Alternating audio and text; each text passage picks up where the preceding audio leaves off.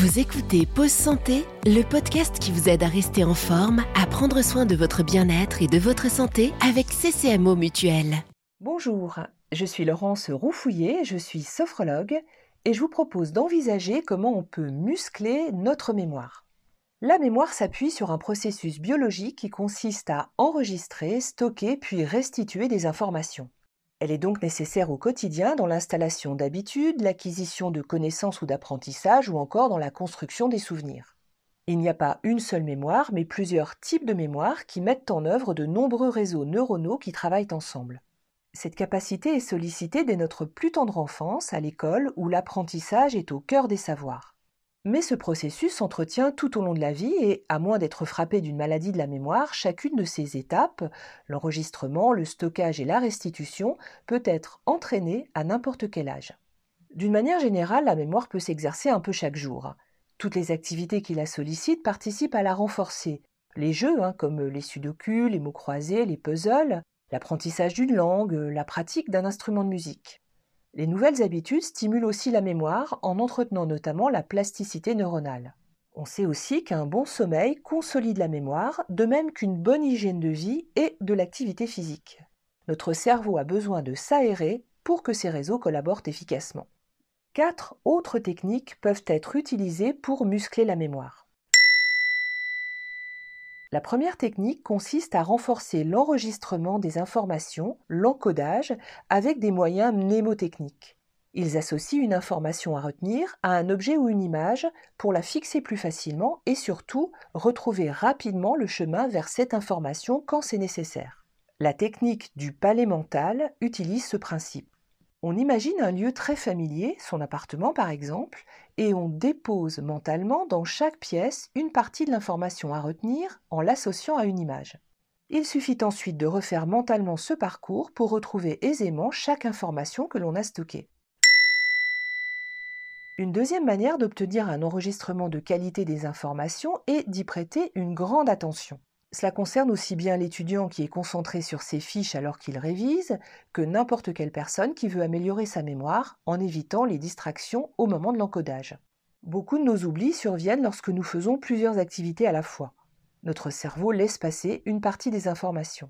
Je vous conseille donc, lorsque vous voulez retenir quelque chose ou vous souvenir de l'endroit où vous êtes en train de ranger un objet par exemple, de le faire en pleine conscience. Arrêtez-vous juste quelques secondes avec l'intention de faire une photographie mentale de ce que vous êtes en train de lire ou de faire, en observant avec finesse les lettres, les objets, le lieu, les couleurs, la situation. Vous créez un encodage renforcé qui facilitera le souvenir.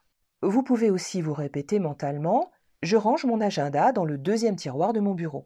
Cet arrêt sur image combine plusieurs sens, notamment la vue, l'ouïe, voire le mouvement, et le cerveau retient mieux. Les études sur l'apprentissage montrent qu'on retient dix pour cent de ce qu'on lit, vingt pour cent de ce qu'on entend ou qu'on se répète, trente pour cent de ce qu'on voit ou qu'on revoit mentalement et cinquante pour cent de ce qu'on lit, voit et entend. La troisième technique s'appuie principalement sur la visualisation en utilisant un écran mental pour aider à l'encodage comme au stockage des informations. Pour cela, fermez les yeux, laissez de côté les bruits et autres distractions. Et imaginez-vous devant un écran, un écran de cinéma ou un simple tableau. Sur cet écran, faites venir mentalement l'image de ce que vous voulez retenir. Un mot, un numéro de téléphone, un schéma, un plan. Restez quelques instants dans le calme en fixant de manière détaillée cet objet mental.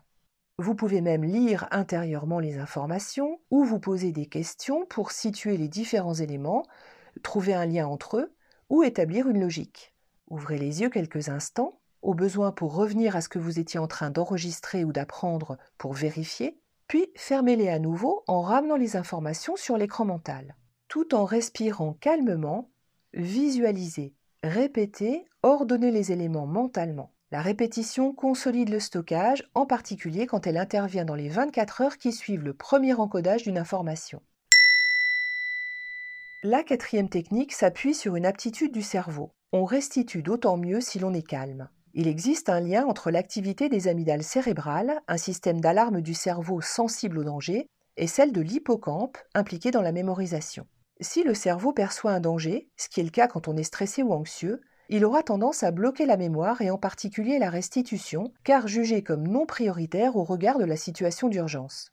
Si un mot vous échappe, si vous recherchez désespérément une information ou si vous voulez réciter votre cours, réinstaurez la sérénité. Que vous gardiez les yeux ouverts ou fermés, ralentissez la fréquence de votre respiration et imaginez une petite fenêtre au niveau de votre front.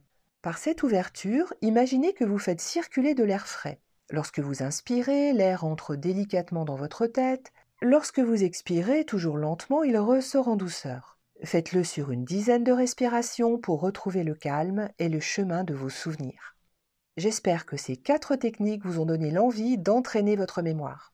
Ce programme vous a été présenté par C C M O Mutuelle, acteur santé citoyen. N'oubliez pas, ces conseils prévention ne remplacent pas l'avis de votre médecin.